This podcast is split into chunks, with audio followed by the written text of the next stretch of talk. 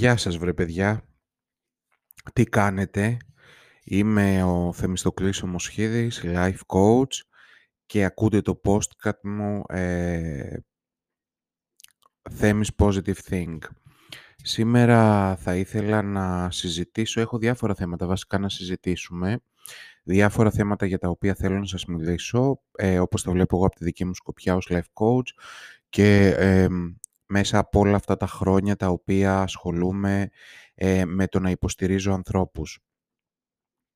Ένα θέμα το οποίο μου αρέσει πάρα πολύ να συζητάω είναι η, α, η χαμηλή αντοχή και ανοχή που, έχει πάρα πολύ, πάρα, που έχουν πάρα πολλοί άνθρωποι αναφορικά με το κομμάτι της ματέωσης, δηλαδή όταν κάτι χαλάσει τα σχέδιά μας, όταν συμβεί κάτι απρόπτο, όταν συμβεί κάποια ανατροπή στον τρόπο με τον οποίο έχουμε προγραμματίσει κάποιο γεγονός ή κάποια εξέλιξή μας και τελικά συμβεί κάτι το οποίο είναι απρόοπτο και μας χαλάσει τα σχέδια.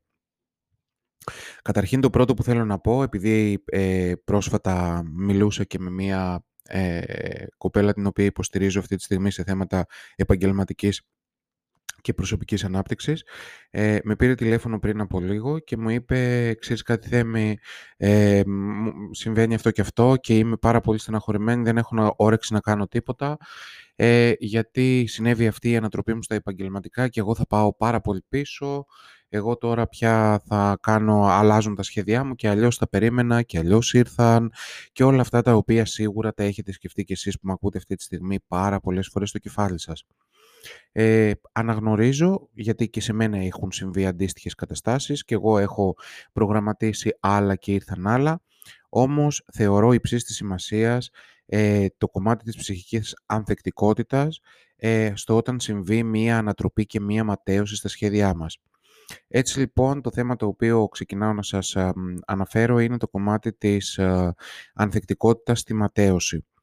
Ε, νομίζω ότι η περίοδος του κορονοϊού ήταν μια περίοδος η οποία έμαθε πάρα πολλά σε όλους μας, διότι ε, ήταν μια περίοδος όπου ανατράπησαν ξαφνικά τα πάντα και συνεχίζουμε να το βιώνουμε. Δηλαδή αυτή τη στιγμή είναι, έχουμε, κοντεύει να τελειώσει ο Οκτώβριος, ε, όλο αυτό με την πανδημία έγινε, ξεκίνησε Φλεβάρι-Μάρτι και ακόμα βρισκόμαστε σε μια συνεχή σε έναν συνεχή επαναπροσδιορισμό των καταστάσεων που βιώνουμε στη ζωή μας, γιατί δεν είναι τίποτα σταθερό. Και δεν ξέρω, τελικά ίσως, μάλλον πρέπει να συνηθίσουμε οι άνθρωποι ότι δεν είναι τίποτα σταθερό στην ζωή μας και ότι ανά πάσα ώρα και στιγμή τα πάντα μπορούν να ανατραπούν. Βέβαια αυτό νομίζω ότι έχει να κάνει λίγο με μια στάση ζωής και μια φιλοσοφική, ας πούμε, αντιμετώπιση της ζωής μας, Ε, κατά την οποία κάποιος θα πρέπει να έχει ε, επεξεργαστεί, θα πρέπει να έχει σκεφτεί, να έχει βάλει κάτω το μυαλό του να δουλέψει, ε, όσον αφορά το κομμάτι του νοήματος της ζωής. Γιατί το νόημα της ζωής είναι ένα σημαντικό, ας πούμε έτσι, φιλοσοφικό, ε, πώς να το πω, φιλοσοφικό... Μ, φιλοσοφικό, τι φιλοσοφικό... Μια φιλοσοφική παράμετρος, όπου αν κάποιος δεν έχει καθίσει ε, να ασχοληθεί με το νόημα της ζωής, αλλά και γενικά με βαθύτερα υπαρξιακά θέματα, νομίζω ότι δύσκολα την παλεύει όταν συμβεί μια ανατροπή. Δηλαδή, πάρα πολλοί, πάρα πολλοί άνθρωποι που έχω γνωρίσει προσπαθούν να βρουν μια δουλίτσα, να βρουν ένα σπιτάκι, να κάνουν την οικογενειούλα τους, να κάνουν το ένα, να κάνουν, δηλαδή να, να, να τοποθετήσουν, να φτιάξουν τους παράγοντες, να τοποθετήσουν όλους τους παράγοντες της ζωής τους σε, αυτό το, σε τέτοιου είδους επίπεδα, ε, όπου θα τους εξασφαλίσει μια υποτίθετη, μια υποτιθέμενη ψυχολογική ηρεμία. Όμως, εντάξει παιδιά, τώρα μην κοροϊδευόμαστε, δεν νομίζω ότι αυτό είναι εφικτό και ότι μπορεί να συμβεί, δηλαδή ανά πάσα ώρα και στιγμή ε, όλα μπορούν να ανατραπούν. Ε, δεν θα ξεχάσω ότι κάποια στιγμή ε, είχε έρθει σε μένα να την υποστηρίξω μια αρκετά μεγάλη γυναίκα, η οποία ήταν γύρω στα εξήντα πέντε, όπου έχασε τον σύζυγό της. Έχασε λοιπόν τον σύζυγό της και ήρθε σε μένα για να την υποστηρίξω, γιατί δεν μπορούσε να φέρει βόλτα ούτε τα συναισθήματά της, ούτε τις καταστάσεις. Ο άνδρας της ήταν ένας άνθρωπος ο οποίος ήταν αρκετά, ε, ας πούμε, συγκεντρωτικός και εγωκεντρικός και έκανε τα πάντα εκείνος, από το να πληρώσει τις... Ε, τους λογαριασμούς της ΔΕΗ μέχρι να βγάλει τα σκουπίδια. Οπότε όταν ο άνθρωπος αυτός απεβίωσε, η γυναίκα αυτή έμεινε μόνη της. Ε, τη ρώτησα λοιπόν ποιο ήταν το νόημα της ζωής της και αυτό που μου είπε ότι το νόημα της ζωής της ήταν ο άνδρας της. Δεν ξέρω, νομίζω ότι αυτό τουλάχιστον που εγώ μαθαίνω στους μαθητές μου είναι να προσπαθούν να μην τοποθετούν το νόημα της ζωής επάνω σε ανθρώπους, γιατί ε, ορίστε, ε, έχοντας ως παράδειγμα αυτή ας πούμε τη γυναίκα, αυτή η γυναίκα έκανε πάρα πολλά χρόνια μετά Ε, και θεωρώ ότι ήταν και τυχερείται ότι τα κατάφερε να βγει μέσα από μια έτσι σκοτεινή περίοδο μεγάλη στη ζωή της ε, με δυσάρεστες σκέψεις, μαύρες σκέψεις, σκοτεινές σκέψεις, γιατί δεν μπορούσε να φέρει βόλτα όλη αυτή την, όλο αυτό το απρόπτο και όλο αυτό το απροσδόκητο το οποίο είχε συμβεί με τον α, σύζυγό της. Δεν είναι όμως μόνο αυτό το ένα παράδειγμα. Θα μου πεις, Θέμη, σιγά, και από ένα παράδειγμα μπορούμε τώρα εμείς να βγάλουμε συμπέρασμα ότι αυτό μπορεί να ισχύει που λες. Προφανώς και δεν μπορεί να συμβεί, ε, όμως ε, δεν μπορεί κανένας νομίζω να αναιρέσει ε, την α, ιδιότητά μου ως νοσηλευτής, ε, καθώς εργάστηκα ε, στο νοσοκομείο ΚΑΤ, αλλά και σε ένα κέντρο της α, Θεσσαλονίκης, σε ένα κέντρο αποκατάστασης της Θεσσαλονίκης, ε, στο, στο κομμάτι της αποκατάστασης, διότι κατέχω μία κλινική εμπειρία στο κομμάτι της αποκατάστασης γύρω στα δεκαέξι με δεκαεπτά χρόνια. Και αυτό που βίωνα σε σχέση με εκεί ήταν ακριβώς το ότι πάρα πολύ συχνά άνθρωποι οι οποίοι προσέρχονταν για αποκατάσταση μετά από μία κάκωση στη, στο νοτιαίο μυελό ήταν κυρίως γιατί δεν μπορούσαν, εκτός των το, το όλων των λειτουργικών ας πούμε, θεμάτων που έπρεπε να αντιμετωπίσουν ε, και μ, της αναπηρίας, ήταν το ότι δεν μπορούσαν να χωρέσουν καθόλου, μα καθόλου στο μυαλό τους ότι ε, ενώ χθες ε, είχαν καβαλήσει μία μηχανή και έκαναν υπέροχες βόλτες και έτρεχαν κτλ. Ε, σήμερα βρισκόταν ακινητοποιημένοι σε ένα κρεβάτι ενός νοσοκομείου και δεν μπορούσαν ε, να... Ε, να έχουν ούτε την παραμικρή ένδειξη κίνησης σε κάποιο από τα μέλη του σώματός τους. Άρα λοιπόν και σε αυτούς υπήρξε μια ανατροπή στη ζωή τους η οποία ήταν δυσάρεστη και ξέρετε τελικά η ζωή είναι γεμάτη ανατροπές και πολλές φορές δυσάρεστες ανατροπές. Ίσως τελικά το πιο σίγουρο είναι ότι η ζωή έχει δυσάρεστες ανατροπές. Κανένας δεν μπορεί να διασφαλίσει ότι ε, κανένας δεν μπορεί να διασφαλίσει ότι τα πράγματα δεν μπορούν να αλλάξουν από τη μια μέρα στην άλλη. Ε, σκέφτομαι ας πούμε σήμερα για αυτό που έγινε, για τον σεισμό που έγινε στη Σάμο. Ε, άκουσα ότι έχασαν τη ζωή τους δύο παιδιά. Πάρα πολύ στενάχωρο γεγονός ε, για τις οικογένειές τους. Ήταν δύο νέα παιδιά. Η ζωή δυστυχώς είναι γεμάτη απρόοπτα και τις περισσότερες φορές τα απρόοπτα είναι δυσάρεστα. Γιατί, θα μου πεις γιατί Θέμη η ζωή να είναι έτσι, γιατί ο Θεός να είναι έτσι, γιατί εκείνο, γιατί το άλλο.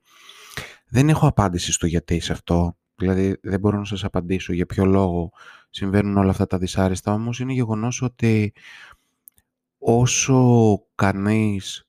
Ε, βλέπει τα πράγματα με περισσότερη θετικότητα, όσο κανείς έχει μάθει να εστιάζει στα ευχάριστα της ζωής, όσο κανείς έχει μάθει να εστιάζει σε αυτά που έχει και όχι σε αυτά που δεν έχει, ε, όσο κανείς εκπαιδεύεται και εκπαιδεύει την ψυχή και το μυαλό και τον εγκέφαλο στο ότι ε, σε αυτή τη ζωή θα υπάρχουν πάντα απρόπτα, νομίζω ότι είναι και αυτός ο οποίος ε, μπορεί να ανταποκριθεί στις δυσκολίες με μεγαλύτερη ευκολία, με μεγαλύτερη ψυχική ανθεκτικότητα και να προσπεράσει το δυσάρεστο γεγονός και να συνεχίσει τη ζωή του. Και η ζωή, καλός ή κακός, πρέπει να συνεχιστεί.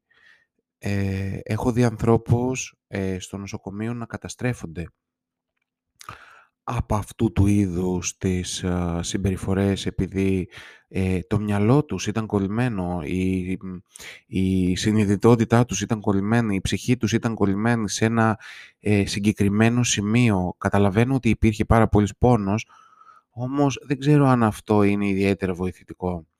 Ε, η ζωή, παιδιά, συνεχίζεται. Είμαστε εδώ, είμαστε ζωντανοί και συνεχίζουμε. Βέβαια, ε, α, για μένα τουλάχιστον σαν Θέμη αναπόσπαστο κομμάτι, έχει και ένα άλλο κομμάτι, το οποίο είναι το κομμάτι της δημιουργίας και το κομμάτι της δημιουργικότητας. δεν ξέρω, ε, ο άνθρωπος δυστυχώς δεν εκπαιδεύτηκε το να είναι δημιουργικός. Έχω πάρα πολλούς ανθρώπους αυτή τη στιγμή, οι οποίοι είναι είκοσι επτά, τριάντα, τριάντα πέντε χρονών, οι οποίοι εκπαιδεύτηκαν δυστυχώς να μην είναι δημιουργικοί, να μην αναζητούν ε, καινούριους τρόπους να εκφράσουν τη δημιουργικότητά τους, είτε είναι μέσω του διαδικτύου, είτε είναι μέσω ε, της αυτοφροντίδας του σώματός τους, είτε είναι μέσω της δημιουργίας μιας καινούργιας σχέσης με μία σύντροφο, με έναν σύντροφο, ε, ανεξάρτητα το σεξουαλικό προσανατολισμό και το που κινείται ο καθένας. Ε, θεωρώ ότι οι άνθρωποι, και ένα από τα βασικά κομμάτια τα οποία εγώ διδάσκω στους μαθητές μου, είναι με το πώς να παραμένουν δημιουργικοί, γιατί η δημιουργικότητα, ε, ακόμα και αν πάμε και μελετήσουμε ε, όλους τους μεγάλους και ψυχολόγους και ψυχιάτρους και coaches και ε, συμβούλους κτλ, ένα βασικό κομμάτι θα, που θα δείτε είναι αυτό, το ότι να παραμείνουμε δημιουργικοί, να παραμείνουμε δημιουργικοί μέσα από εκπαίδευση, να σπουδάσουμε καινούργια πράγματα, να ανοίξει το μυαλό μας, να ανοίξει το πεδίο όρασής μας, το πεδίο της συνειδητότητάς μας, να αυξήσουμε τα επίπεδα της σοφίας που έχουμε. Ε, δεν ξέρω, ε, πραγματικά εύχομαι στους ανθρώπους να ανακαλύψουν μέσα τους τη δημιουργικότητά τους, γιατί η δημιουργικότητά τους με τη σειρά της θα δώσει ένα πάρα πολύ σημαντικό, μια πάρα πολύ σημαντική όθηση στο κομμάτι της, του νοήματος της ζωής του, να ξεδιαλύνει κάποιος για ποιο λόγο, για ποιο λόγο ακριβώς έχει έρθει σε αυτή τη ζωή. Δηλαδή, ωραία, ήρθαμε, γεννηθήκαμε, μεγαλώσαμε από τους γονείς που μεγαλώσαμε και τι κάνουμε από εδώ και πέρα, παιδιά. Είστε ευχαριστημένοι με τη ζωή που ζείτε? Αν δεν είστε ευχαριστημένοι, δεν είστε δέντρο, αλλάξτε την, πάτε παρακάτω. Δημιουργήστε καινούργια, σπουδάστε καινούργια, παρατήστε αυτά που δεν σας αρέσουν. Κάντε καινούργια πράγματα. Εγώ τόλμησα και μετά από δεκατρία δεκατέσσερα χρόνια υπηρεσίες στο δημόσιο το παράτησα. Γιατί δεν μου άρεσε, γιατί δεν με εξέφραζε, γιατί καταλάβαινε ότι κάνει κακό στην ψυχή μου. Δεν ξέρω. Ο καθένας νομίζω ότι είναι υπεύθυνος για τις αποφάσεις του, είναι υπεύθυνος για τις πράξεις του, είναι υπεύθυνος για τη ζωή στην οποία ζει. Εύχομαι να βοήθησα με το σημερινό podcast μου. Ε, να είστε όλοι καλά, να περνάτε ωραία, να είστε άνθρωποι θετικοί, ε, να είστε άνθρωποι που φροντίζετε τον εαυτό σας όσο μπορείτε, γιατί να ξέρετε ότι αν δεν φροντίσετε εσείς τον εαυτό σας, δεν θα το φροντίσει κανείς για σας. Να είστε καλά, αγαπημένοι μου, να έχετε ένα όμορφο ξημέρωμα.